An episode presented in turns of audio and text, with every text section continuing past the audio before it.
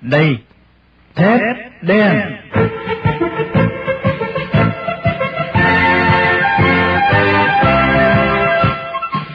Hồi ký của Đặng Chí Bình do Trần Nam thực hiện. Xin kính chào quý khán giả.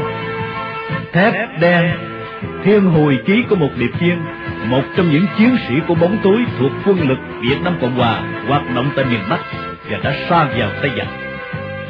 Thép đen phơi bày tất cả những sự thật kinh khiếp vượt trí tưởng tượng của con người tại một vùng đất mịt mù hắc ám của loài quỷ dữ mà người viết như đã đội mồ sống dậy kể cho ta nghe những cơ cực lầm than của xã hội miền Bắc và cuộc đời tù đầy bi thảm của những chiến sĩ vô danh của chúng ta, những người đã âm thầm chiến đấu và gục ngã vì lý tưởng tự do và đại nghĩa dân tộc.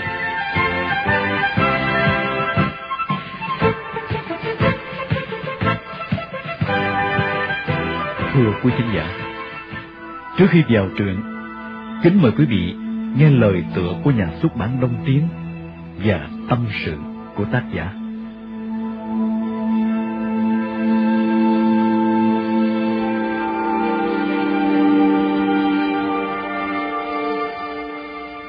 Trong xà liên quả lò có việc Cộng, người tù bị cùm hai chân trên bệ xi măng, bề ngang chừng 65 phân. Cùm sắt dày và lạnh được đóng đai kiên cố để nghiến chặt cổ chân nạn nhân. Hai tay bị xiềng ngược ra sau nên tù nhân phải nằm nghiêng. Và dịch lết ra mép sàn xi măng để giải quyết nhu cầu vệ sinh. Phân rơi vãi tung tóe ra khỏi mặt bô đặt dưới đất. Ngày này qua ngày khác, nạn nhân bị liệt cả hai chân và sống trong hôi thối ẩm mốc của xà lim như một con thú.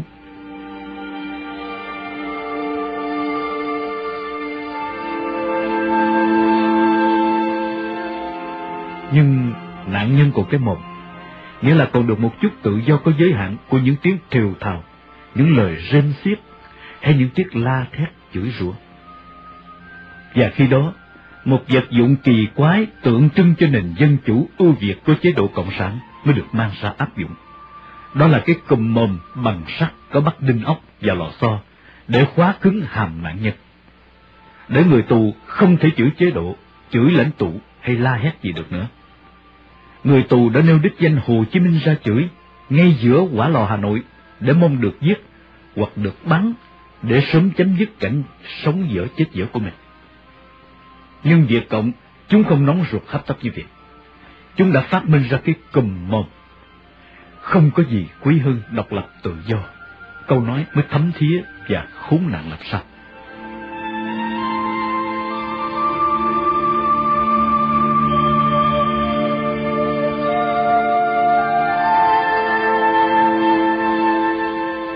Trong dãy xà lim, tù nhân được một con chuột nhắt, gầy bé như ngón tay, chui vào thăm. Trong tù, ngoài đá, sắt, mồ hôi và máu chết đen trên nền xi măng, còn có gì để quyến rũ một con chuột? Vậy mà con chuột đã chui vào, bị bắt, chạy thoát, rồi ít bữa sau lại bò vào. Vì ở bên ngoài, trong vùng tự do của súc vật, nó đói. Trong nhà tù, nó còn hy vọng mong manh là tranh hạt cơm với người tù bị xiềng, bị đẹp. Mỗi ngày, người tù để dành vài hạt cơm cho người bạn bốn chân này. Đó là cõi giải thoát của người tù, một chút tình cảm san sẻ với một con vật xấu số để thấy là mình vẫn còn sống. Con chuột nhắt này cũng có tội. Nó đã bị tên công an quản giáo lấy chân di chết. Trong quả lò, tù nhân không có một sự giải thoát nào, dù chỉ bằng cách kết bạn với một con chuột nhắt đã bị bẻ ra. Không có gì quý hơn độc lập tự do, câu nói mới hiểm độc và ghê khiếp chừng nào.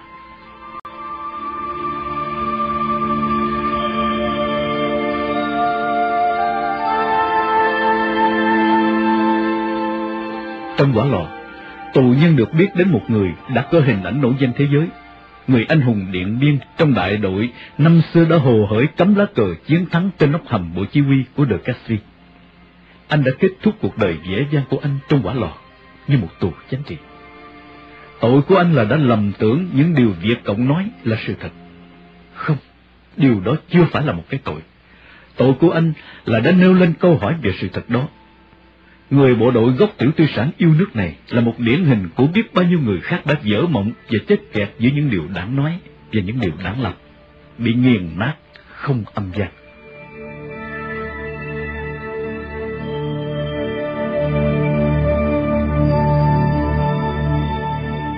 Trong quả lò, điều ghê rợn nhất chính là sự im lặng, đời sống im lặng và cái chết im lặng. Tất cả đều âm u một mùi tử khí của nghĩa địa và khác biệt giữa sự sống và cái chết có khi chỉ là một tiếng thở nhẹ trong xà đêm số bảy, không ai hay biết. Làm sao con người có thể nghe thấy cái chết khi bị bao vây giữa đám quỷ sống? Cũng vì vậy, dù chẳng được ai nói, chỉ qua những dấu vết còn ghi trên mặt đá, người tù cũng được biết nơi đây đã có thời cùm hãm Thụy An. Nhà văn nữ một thời nổi tiếng vì cái chết tức tuổi của nhà cách mạng Đỗ Đình Đạo, cũng tưởng là mình có công với chế độ. Trong quả lò Hà Nội, có rất nhiều người đã tưởng lầm như vậy. Họ là cán bộ, là đảng viên, là thường dân, là trí thức. Họ là chiếu rọi của xã hội bên ngoài, với những điển hình kinh hãi như dưới một ông kính hiểm vi, chỉ vì tưởng lầm.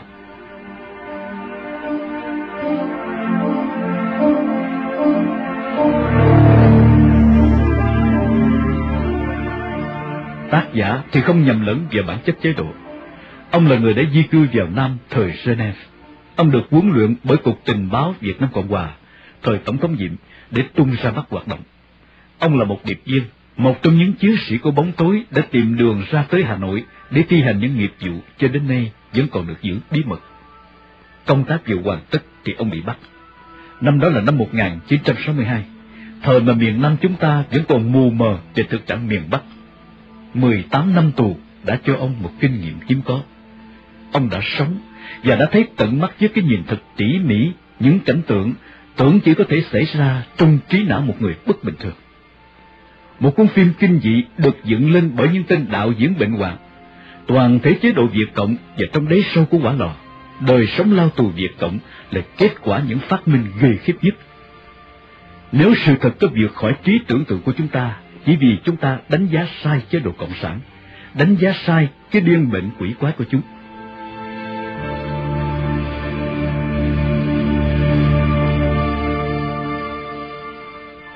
Điều đáng nói ở đây, tác giả Đặng Chí Bình, bút hiệu hay bí danh, điều đó thật không quan trọng.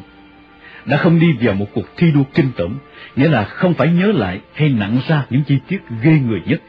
Sự thật bình thường vốn đã đủ làm ta khiếp hãi.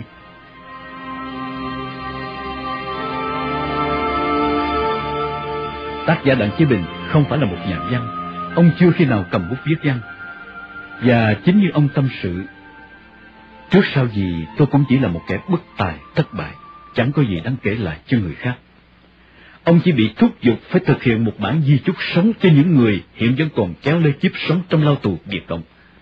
Ông phải viết để nhắc nhở mọi người là dưới ánh mặt trời vẫn còn một cõi mờ mịt u tối của chế độ Việt Cộng phi nhân.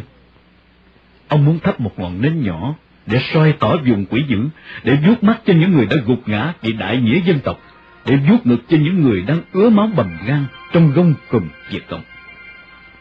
Chính vì ông không muốn làm văn chương, mà chỉ viết theo ký ức, được lần dở như tháo dần một cuộn chỉ từ đầu tới cuối. Hồi ký của ông mới làm ta khiếp sợ. Tất cả ngôn ngữ ông dùng, lối nhìn lối nói, và cả cách đem chính mình ra hồn nhiên châm biếm Tất cả bút pháp của ông đều phản ánh một điều. Ông nghĩ sao và nhớ thế nào thì viết ra như vậy. Có cái gì đó làm ta muốn rung bắn lên trong cách ông thản nhiên kể lại câu chuyện. Hơn hai mươi năm đã qua rồi. Ông bình thản lần dở cuộn chỉ của đời mình trong tù. Những tiếng rên xiết, tiếng người tra tấn người, tiếng xích lê trên sàn đá, và cả sự yên lặng cuồng nộ tiếng vang lên từng nhịp theo dòng chỉ kéo dài từ những ngày tháng âm u của quả chết. Ông không làm gian chương, nhưng khí gian của ông mới làm ta sùng nịch.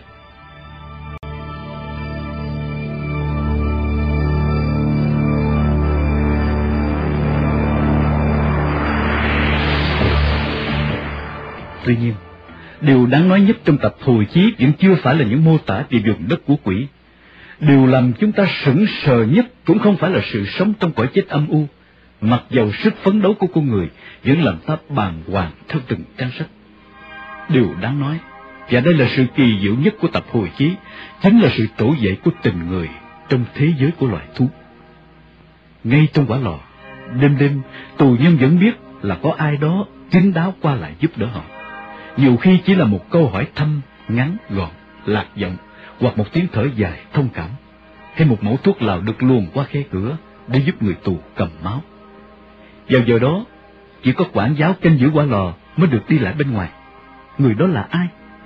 Tù nhân không biết, chỉ biết là trong đám quản giáo vẫn còn có những người có được một chút nhân tính và lặng lẽ làm cử chỉ của con người. Lặng lẽ thôi, nếu không chính họ sẽ bị đổi vị trí từ ngoài vào trong xà lim.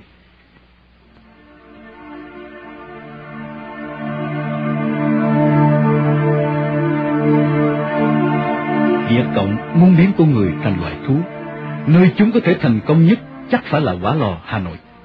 Nhưng cũng tại nơi đây, tác giả đã sống và đã thấy sự chiến thắng của loài người. Cộng sản không thể nhuộm đỏ được hết tâm hồn mọi người. Ông kết luận như vậy. Và ông đã nhìn ra rất đúng. Vì công tác của ông chỉ có thể hoàn tất khi ở miền Bắc có những người vẫn tiếp tục chiến đấu từ những năm 1960. Một vị linh mục, một người bác sĩ, một thiếu nữ áo nâu quần kaki, và biết bao nhiêu người anh hùng vô danh khác. Ngay cả những người nông dân hồn hậu, những nạn nhân hàng đầu của chế độ Việt Cộng, họ sống chật vật trong cảnh tâm tối mà vẫn có những hành động sáng chói tình người.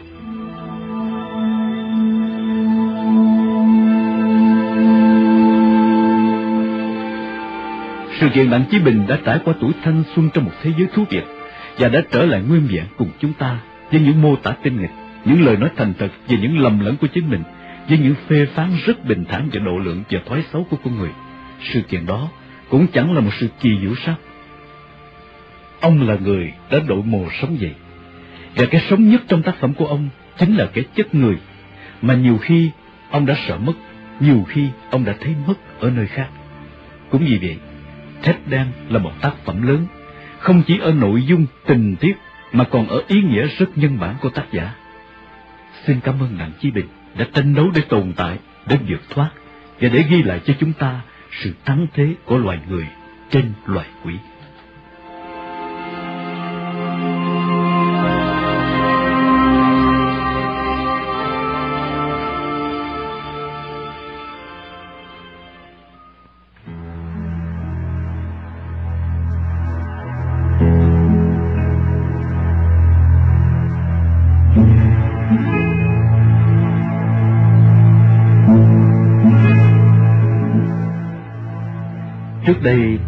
Giờ nghĩ tới có một ngày ngồi viết về câu chuyện của đời tôi. Từ bối cảnh của đất nước, do những xô đẩy của dòng đời, tôi đã nhận một nhiệm vụ nhỏ bé để xâm nhập vào đất nước và tôi đã rơi vào tay kẻ thù. Như vậy, trước sau gì tôi cũng chỉ là một kẻ bất tài, thất bại, chẳng có gì đáng kể lại cho người khác. Hơn nữa, một số bạn bè thân quen còn ngăn cản tôi đừng viết. Anh hãy lo cho cuộc đời của anh trước đã. Đời anh đã khổ nhiều rồi. Trả lại, dù anh có cặm cụi viết ra tác phẩm của anh, rồi cũng chung số phận như bao nhiêu tác phẩm khác của những người đã đi tù về viết lại. Người ta thờ ơ, không thèm đọc. Trên xứ người, lớp trẻ còn phải lo học hành, lớp lớn phải vật lộn với cuộc sống hàng ngày và lo cho tương lai. Họ đâu còn quan tâm đến những chuyện đã qua của quê hương dân tộc. Anh nên đi tìm một công việc làm nào đó là thực tế nhất nhìn vào thực tế, rồi nghĩ lại hoàn cảnh tị nạn của mình, tôi thừa nhận những lời khuyên của bạn bè là xác đáng. Và tôi đã xông vào cuộc mưu sinh. Nhưng rồi nhiều đêm nằm khắc khoải, tâm tư chịu nặng, dơi đầy với bao niềm quặn thắt, vẫn thấp thỏm không yên việc quê hương đất nước và cuộc đời. Bao nỗi dằn co vò xé, gặm nhấm cõi lòng. Những tiếng kẻ nhà tù của Cộng sản đi theo gần hết các cuộc đời, giống như ám ảnh quấn chặt trong hồn tôi. Thoảng nghe gà gáy bên tai, giật mình tưởng kẹn sớm mai nhà tù.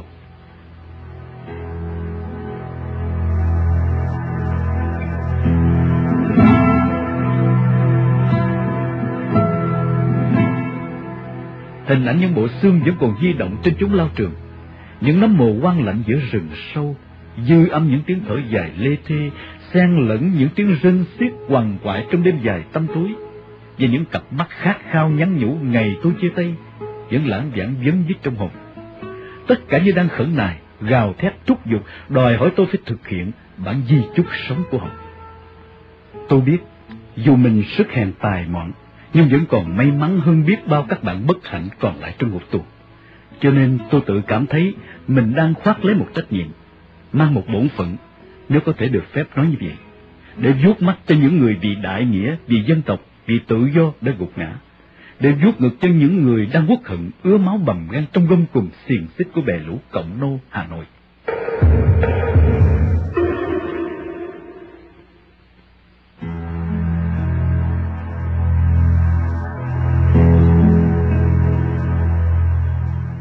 Tôi ước mong tập hồi ký nhỏ mọn này sẽ là một ngọn nến nhỏ trong trăm ngàn ngọn nến to lớn khác được thắp lên trong mờ mịt u tối của chế độ phi nhân Việt Cộng. Nếu đốt được ngọn nến đó, dù leo lét, tôi cũng cảm thấy vui sướng đã thể hiện được phần nào trách nhiệm của mình đối với bản di chúc sống kể trên. Lời chót, tôi chỉ biết lần lượt tường thuật lại sự việc như tháo dần một cuộn chỉ ra từ đầu tới cuối. Và vì vấn đề an ninh của năm bảy người đặc biệt, nên tôi bắt buộc phải đổi tên và địa điểm. Còn tất cả là người thực, việc thực, tên thực hiện đang sống ở trong nước cũng như ở hải ngoại. Cũng từ ý thức tôn trọng sự thật, kính mong quý vị thông cảm và tha thứ. Đặng Chí Bình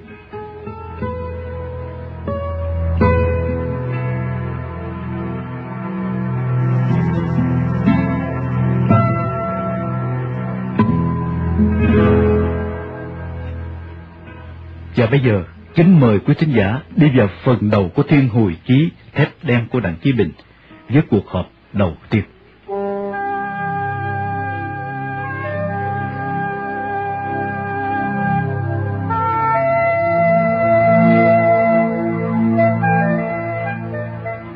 Vào một buổi tối cuối xuân 1959, trời thật nhiều gió. Những hàng me trên đường 16 giật giờ nghiêng ngã theo từng đợt gió mạnh. Từng đám lá me khô nhỏ, dãy dụa cuốn đuổi nhau như những đám ong vàng, gây nên những tiếng xào xạc trên mặt đường.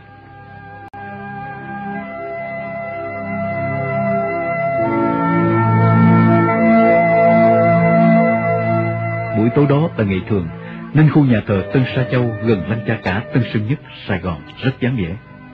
Xa xa, một vài ánh điện từ ngoài đường Trung Minh Chí hắt vào, càng làm cho khu vực nhà thờ mập mờ, chỗ sáng, chỗ tối. Nhìn sang phía bên kia nhà thờ, tôi thấy thấp thoáng trong một góc tối, mấy người cũng có vẻ như chúng tôi, nghĩa là cùng chờ giờ hẹn với một người.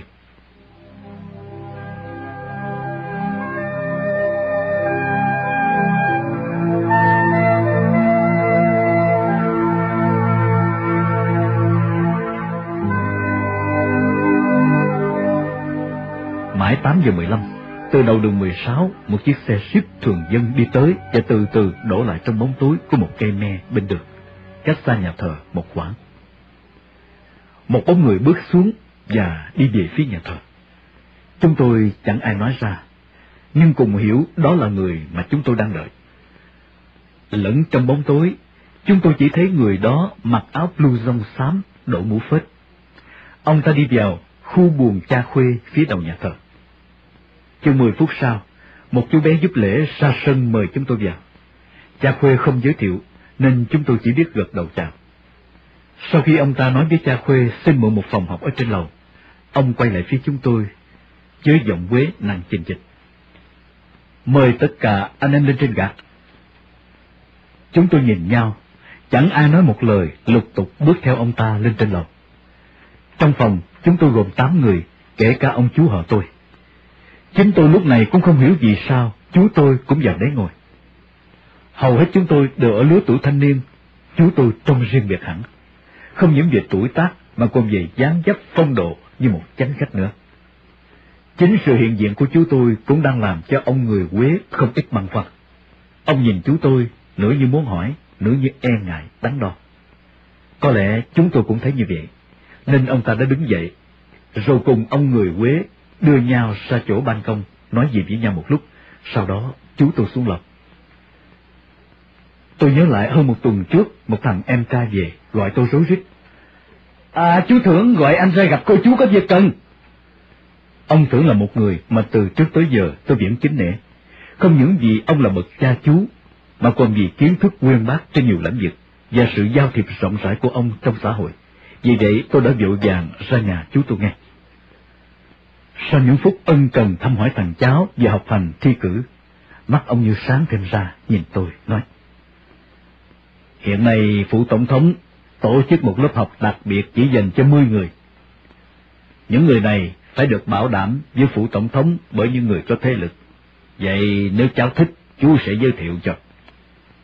Những năm tháng mài đúng quần trên ghế nhà trường, kết hợp với thực tiễn của cuộc sống, đã dần hình thành trong tôi một nhân sinh và thế giới quan. Là một người con trai sinh ra, lớn lên, lấy vợ, đẻ con, già, bệnh, rồi chết. Như vậy, đi không rồi cũng trở về không. Có khác gì con người chỉ là một cái mắt áo, và là cái nơi để hàng ngày đổ cơm vào. Tư tưởng hào hùng, đầy lửa sống của cụ Nguyễn Công Trứ đã cuốn hút thấm đậm vào tâm hồn non trẻ của tôi, đã luồn lách vào từng tế bào của trái tim nóng hổi, để sung lên những điệu nhạc tăng bồng dùng dễ ngăn dọc của người con trai. Cho nên, mới nghe chú nói, tôi đã vô vặt nhận lời ngay, và nhờ chú tôi giới thiệu.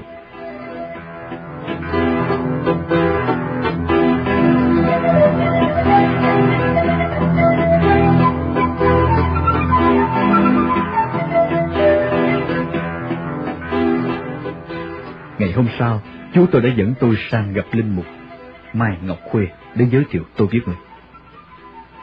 Cha Khuê đã hỏi tôi nhiều về thân thế, gia đình, quá trình cuộc sống và một số quan điểm của tôi đối với xã hội, đối với quê hương đất nước. Người rất chú ý khi chú tôi giới thiệu từ bé tôi đã có nhiều năm luyện tập võ thuật. Cuối cùng người tỏ ra hài lòng nhìn tôi vừa gật đầu.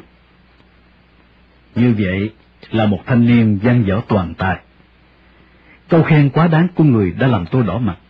Khi từ giả cha khuê, trên đường về nhà, tôi hỏi chú tôi có biết gì về lớp học đặc biệt này hay không.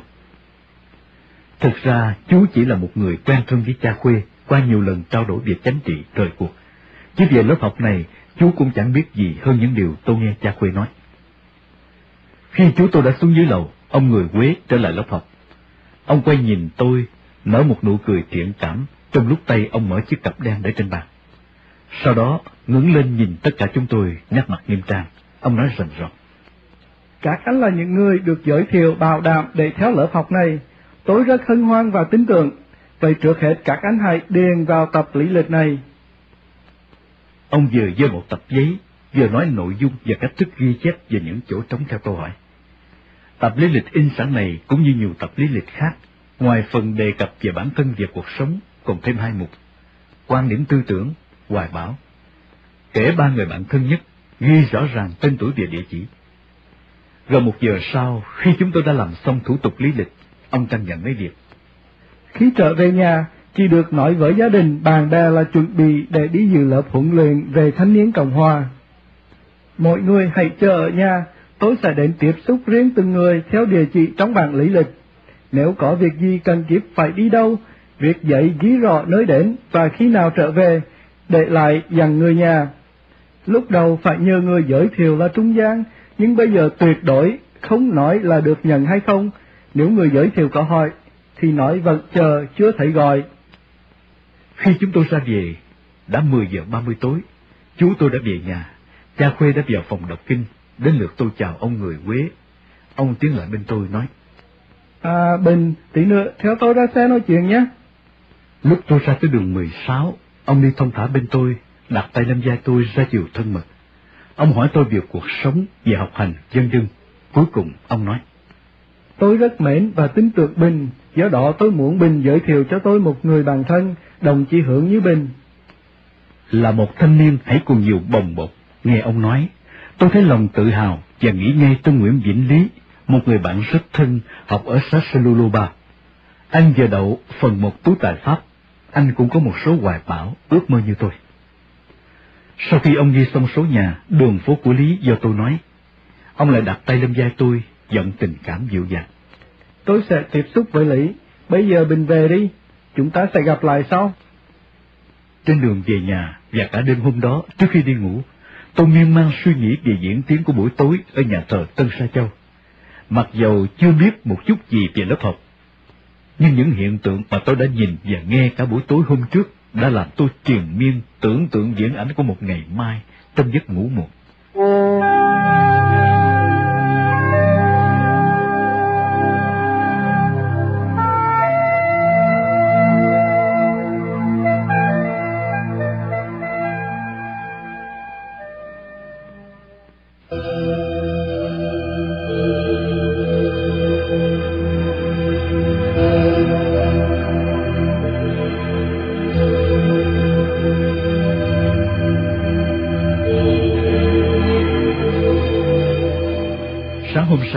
Tôi phóng xe sang nhà Lý ở khu chợ Na Cao, cầu bông, rất sớm.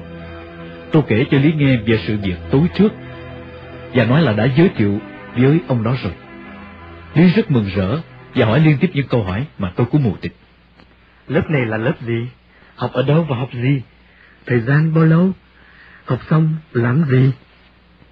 Tuy vậy, Lý rất vui và tin tưởng tôi nên Lý sẽ chờ ông người Quế đó đến gặp. Tôi dặn Lý, mày tiếp xúc với ông ấy, thử moi thêm, may ra biết rõ hơn. Chừng mười ngày sau, Lý xuống nhà cho biết đã gặp chào hoàng tức lý lịch. Hắn có hỏi tên, được ông ta bảo cứ gọi ông là Hương. Tôi cho là tên giả. Ngoài ra, Lý không biết gì hơn những điều tôi đã biết. Chúng tôi phải chờ hơn một tháng trời, có lẽ đây là thời gian sắp xếp chuẩn bị lớp học. Cũng có thể có những người đã bí mật đến sớm giềng thẩm tra về từng người của chúng tôi. Một hôm, Lý xuống nhà tôi với một vẻ phấn khởi. Ông Hương bỏ tối nay về đến nhà tao ngủ, 8 giờ sáng mai, ông sẽ đến đón đi và tham dự lớp học. Phải chuẩn bị quần áo, sinh hoạt trong một tuần đó nha. Chúng tôi, hai đứa xốn sang bàn tán rất nhiều, nhưng vẫn chẳng hiểu được gì hơn. Đêm hôm ngủ ở nhà Lý, hai anh em nằm bên nhau trong căn gác hẹp, nhỏ to rì rầm, rồi đi dần vào giấc ngủ nhiều mộng mơ về ngày mai của cuộc đời.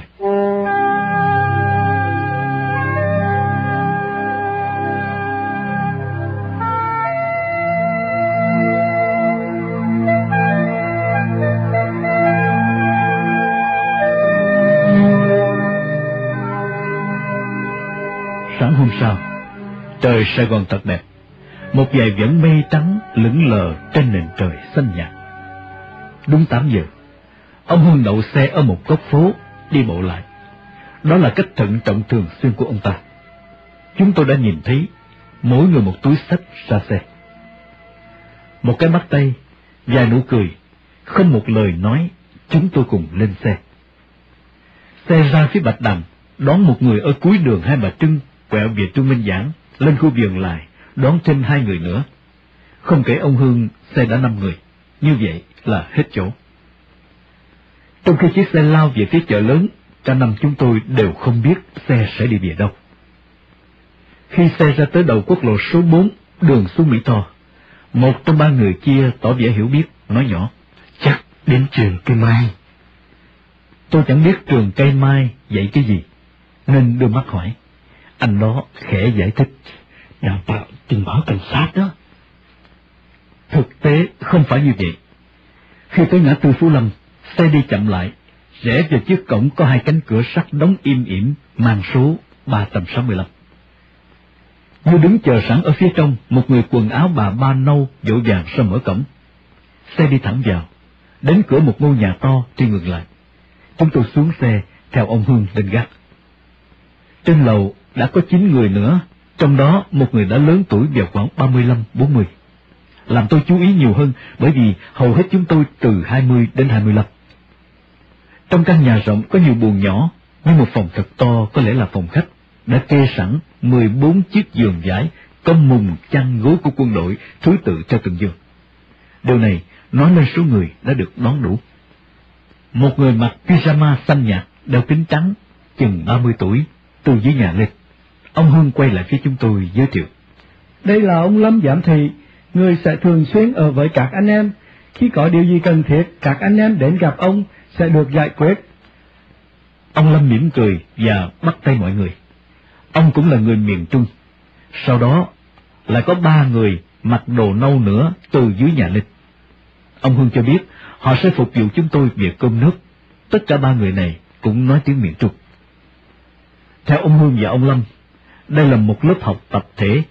Bất cứ tập thể nào cũng phải có một nội quy để ổn định trật tự. Vậy trước hết chúng tôi phải tự đặt bí danh, và từ nay trong mọi sinh hoạt học tập cũng như ăn ở, chúng tôi sẽ bắt buộc phải gọi nhau theo bí danh đó. Tôi là J hay John, Lý là K hay Carl. Giới hạn tối đa việc ra ngoài phố.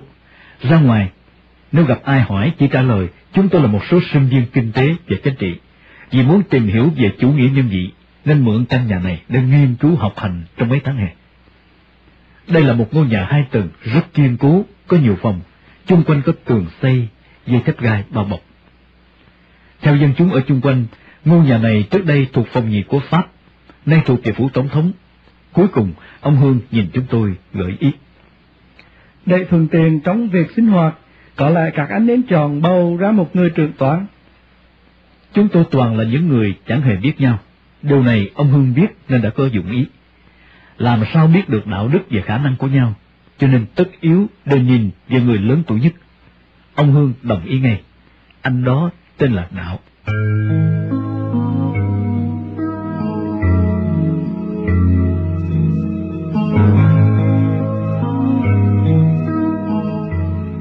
Qua những bữa cơm và ở trong tủ lạnh luôn luôn có đầy đủ nước ngọt, bia, chanh, đường để giải khát thoải mái. Tất cả chúng tôi đều phấn chấn tin tưởng về biển ảnh ngày mai của lớp học.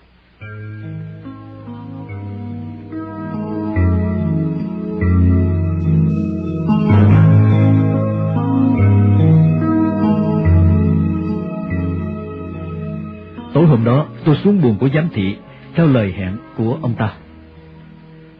Ngay buổi nói chuyện đầu, ông đã có vẻ có cảm tình nhiều với tôi. Rồi qua thời gian và những buổi tâm tình, ông đã coi tôi như một người em. Tên ông là Cao Đình Tiệu, tu xuất và quân đội. Qua ông, tôi đã biết được nhiều chuyện chung quanh lớp học.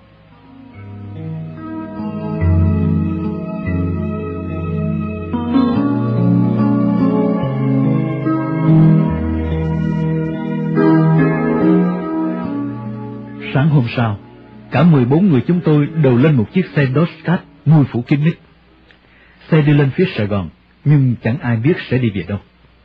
Cuối cùng, xe đi thẳng về một tòa nhà to lớn chẳng khác gì một tòa lâu đài. Có hai cổng to hai bên để xe ra vào, không có lính gác.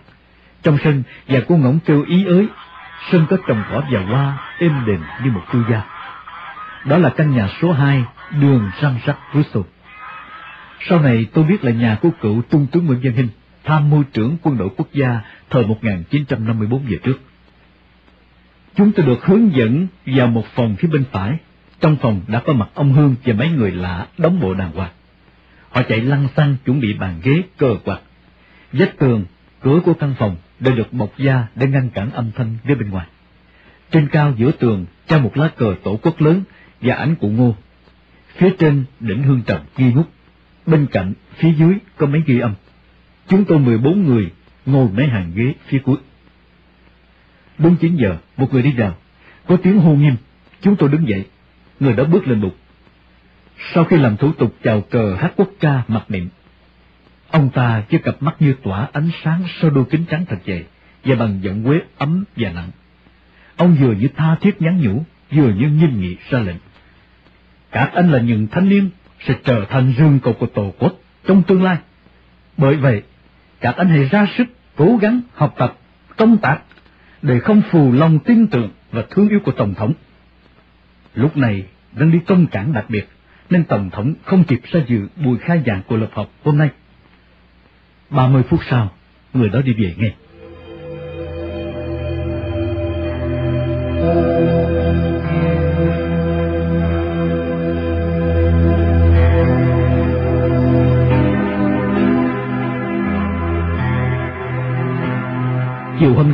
Ông Minh, phó giám đốc lớp học, giảng về chủ nghĩa nhân vị. Giờ sau, ông Hương giảng về chủ nghĩa cộng sản. Lần đầu tiên chúng tôi được nhìn hai tấm hình to tướng, khổ 40-60 phân của Engel và các Marx. Ông bước qua những nét chánh về chủ nghĩa cộng sản với những diễn tiến theo thời gian từ đệ nhất quốc tế đến đệ ngũ là Tito năm tư. Dĩ nhiên là đứng từ góc độ của thế giới tự do để nhìn về chủ nghĩa cộng sản. Ông Tạo, chủ sự phòng thương mại, giảng về kinh tế và xã hội. ông Đức giảng về tự do và con người, vân vân. Tất cả chỉ là mở ra một bức tranh khái niệm về từng lĩnh vực. Tuy vậy, chúng tôi vẫn phải làm bài với những đề tài như con người và xã hội, chủ nghĩa cộng sản và con người, nền kinh tế chỉ huy và tự phát, vân vân. Chúng tôi được tha hồ tham khảo sách báo ngoài xã hội. Phải nói lúc đầu tôi cũng hơi ngạc nhiên. Tại sao lại cho chúng tôi đi học những món như vậy? Phải hơn một tháng sau, tôi mới hiểu rõ. Hàng ngày đi học bằng xe bít bùng, bọc kính như bưng. Tôi để ý, thường thấy những chiếc xe du lịch ra vào đậu trong sân số 2 San Jacques Rousseau, lại phải lấy giải bịt số xe. Những người trên xe hầu hết là ngoại quốc, nam cũng như nữ. Thái độ của họ tỏ ra nhanh nhẹn và cũng kín đáo khác thường. Trong những giờ giải lao, chúng tôi lang thang ra ngoài sân. Khi gần ra phía cổng thì bị giảng viên gọi vào. Họ nói, Các anh không nên ra ngoài đó, có thể bị chụp ảnh đó. những điều như vậy càng gợi trí tò mò của tôi. Tôi suy đoán có thể không chừng đây là một chỗ tới lui của nhiều tay điệp viên quốc tế chứ không chơi đâu. Do đó tôi tìm mọi cách để mong biết được tên thật của các giảng viên. Tôi hiểu họ dùng toàn tên giả. Thí dụ ông Minh giảng về chủ nghĩa nhân vị là có cái thắt lưng thường mang chữ ca. Hoặc ông Đức có lần thoáng trong lần giải lao, ông Minh lại gọi là Thái. Tôi muốn biết rõ tên thật và chức vụ thật của họ. Phần khác, tôi còn ghi tất cả những số xe, bất kể loại gì, ra vào ngôi nhà số 2 này. Tôi cho rằng, rồi đây ở Sài Gòn hay ở đâu, nếu tôi gặp những chiếc xe đó, địa điểm và chủ nhân ấy đều có dính dáng đến tình báo. Điều đáng trách của tôi là tôi ghi tất cả tên cũng như số xe về một cuốn sổ tay mà tôi thường bỏ trong người. Trong những buổi lên lớp cũng như những bài làm ở nhà, nhiều lần tôi được khen là có những ý kiến sâu sắc, nhất là ông Hương, giám đốc, càng tỏ ra thân mật, quý mến tôi hơn. Hàng tuần trưa thứ bảy, chúng tôi được nghỉ học, về nhà, tối chủ nhật trở lại.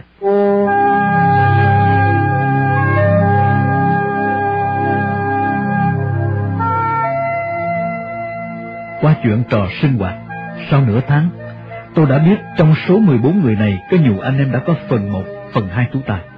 Đa số là con ông cháu cha, con cháu tỉnh trưởng, chủ sự, vân vân. Vì vậy, tôi và Lý càng quan hỷ tin tưởng vào tương lai của mỗi người.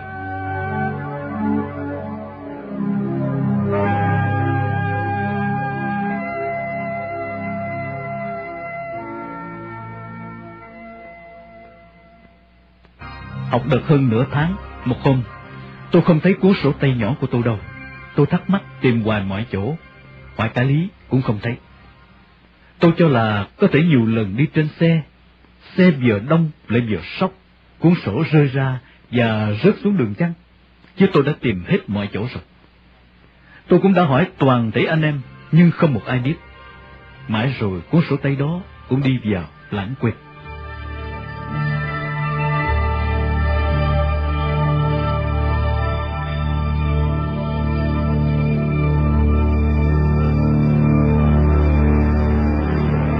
Một buổi tối, sau khi học và làm bài vở xong, tôi chợt nhớ tới cuốn sổ tay.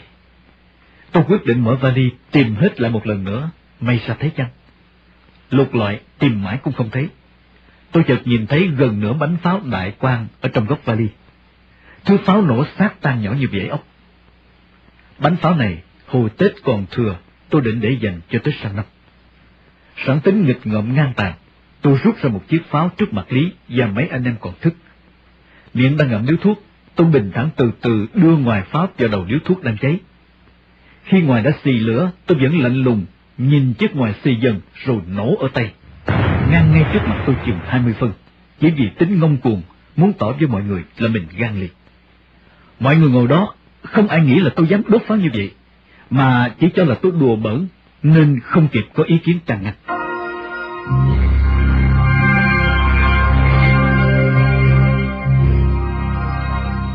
Tiếng nổ dữ dội, âm gian trong ngôi nhà như tiếng lựu đạn, khiến mọi người xanh mặt kể cả tôi. Anh em đứng cả dậy, ba người bếp ở dưới nhà cũng học tóc chạy lên, mặt mày nhấn nhát. Sau khi biết nội vụ, mấy người làm bếp và tất cả anh em chúng tôi nhặt từng mảnh pháo dụng. Giám thị Lâm hôm đó tình cờ lại đi chơi vắng. Lúc đó đã 10 giờ tối.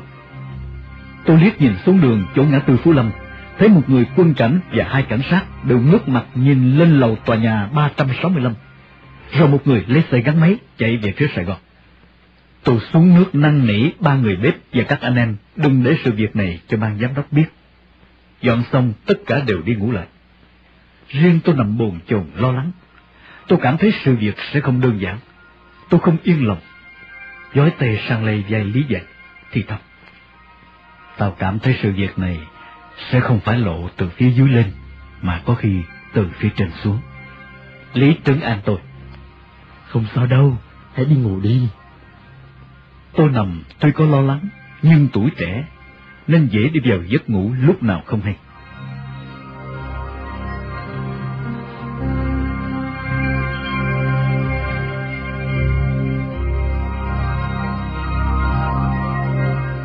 Tôi đang say mê ngủ. Ai đó đến lây người tôi, tôi mở mắt, nhìn thấy Cao Đình Tiệu.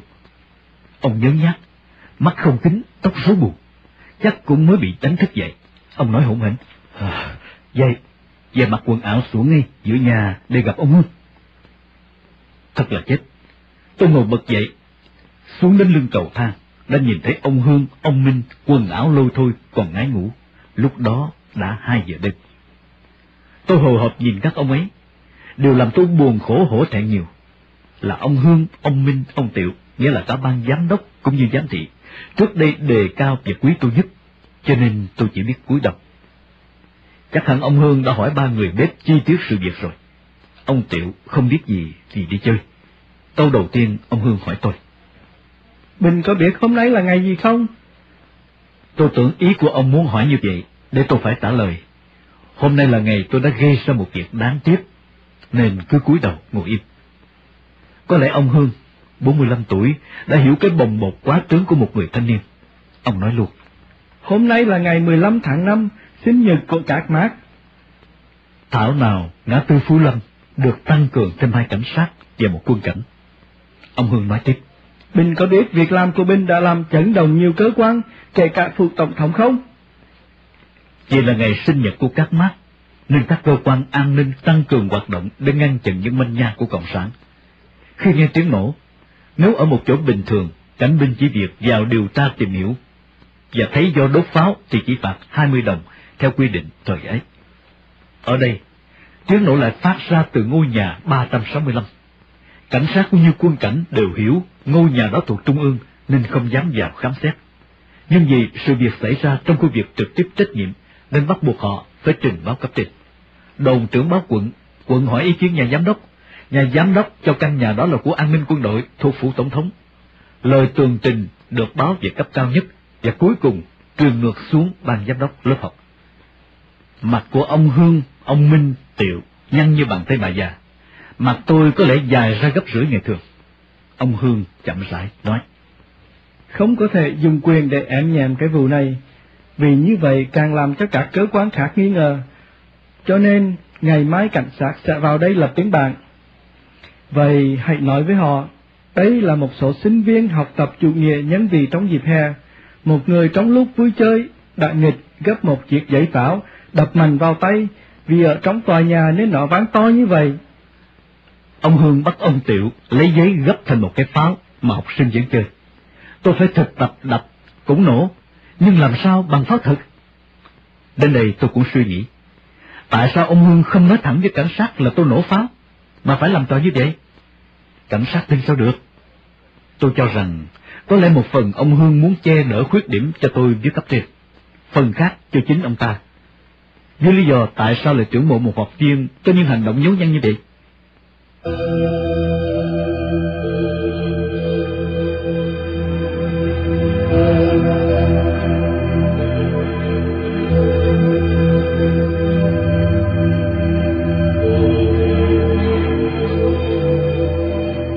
Hôm sau, một xe jeep cảnh sát chở ba người, kể cả đồn trưởng, vào gặp ông Tiểu và tôi. Thái độ của cảnh sát rất nhã nhặn, dè dặt và tỏ ý đây chỉ là nguyên tắc. Vì vậy, họ cũng không bắt tôi phải đập pháo giấy, nghĩa là họ không tin nhưng việc phải làm, cho nên họ ghi đầy đủ sự việc theo lời khai vào sổ trực. Sau vụ này, ông Tiểu trách tôi quá chừng. Ông ta bị hai khuyết điểm một lúc, là để sự việc xảy ra và bỏ nhiệm sở đi chơi. Ông Tiểu còn nhăn nhó nói. địa điểm của lớp học này đã bị lộ, có thể sẽ phải chuyển đi nơi khác.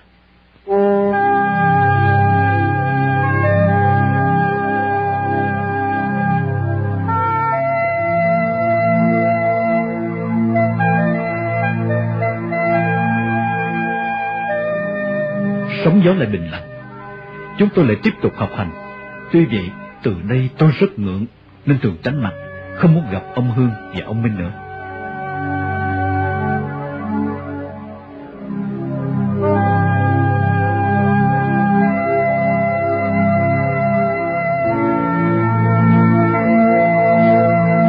Hơn một tuần sau, vào lúc 7 giờ tối, một anh bếp gọi tôi xuống gặp ông giám thị. Khi xuống tới buồng ông Cao Đình Tiệu, tôi thấy trên bàn một chai rượu mạnh. Mặt ông đỏ gây và thật buồn. Thấy tôi, ông hất hàm ra hiệu cho tôi ngồi. Rồi quay mặt nhìn ra cửa sổ, chậm rãi. Đinh có một cuốn sổ tay nhỏ phải không? Thoáng nghe, tim thoát lại. Tôi gật đầu lo lắng nhìn anh. Đinh có biết ừ, cuốn sổ đó hiện nay đang ở đâu không? Tôi nói trong đắn đo, dày dặt. Đã mất hơn nửa tháng nay và tôi tìm mãi không thấy. Ông quay mắt lại, nhìn tắm về mặt tôi giống dạng. Hiện giờ, nó đang nằm trên phù tổng thống.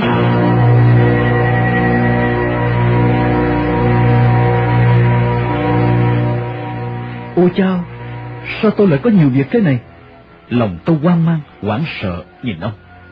Ông hỏi tiếp. Ai là người giới thiệu và bảo lãnh binh vào lớp học này? Thưa cha Mai Ngọc Khuê, mặt ông buồn thiêu thổ lộ. Uhm, tôi không có em trai. Từ ngày tôi gần Bình, tôi rất mến và coi Bình như là em trai của tôi. Chiều nay tôi đã tham dự một cuộc họp hai tiếng đồng hồ. Tôi đã vần dùng nhiều lý luận để bên vực cho Bình, nhưng địa vị và quyền của tôi chỉ có giới hạn. Cuộc họp họ đã quyết định xong về Bình rồi. Họ sẽ giao Bình sang an ninh quân đội. Bình sẽ bị sát hạch, khai thác, có khi còn bị tra khảo nữa. Vậy ngay bây giờ, Bình về khẩn khoản nói với cha Khuê, may ra quy tình của người, sẽ cứu được Bình. Ông còn hỏi, có tiền đi taxi không? Ông mở ví, mất đưa tôi 50 đồng. Tôi như ngồi trên lửa, khua tay rối rít cảm ơn nói là đã có tiền rồi. Tôi đứng lên chuẩn bị đi ngay sang khu lăng cha cả. Ông còn kéo tay tôi lại. Tại sao Bình ghi hơn chục cái sổ xế để mà làm gì? Cả tên thật và chức vụ của các giang viên nữa mà tôi buồn rười rượi. Tôi thú thật với anh là vì tò mò. Anh dục tôi đi ngay, về thú thực hết với cha quê. Trên đường về, tôi nghĩ ngay tới đạo, người trưởng toán. Mục đích ở trên đưa nó vào để theo dõi chúng tôi về tư tưởng. Nghĩ cho cùng, tôi chỉ giận mình ngu xuẩn, nhố nhăn, không thể trách đạo được, vì đó là nhiệm vụ của anh ta.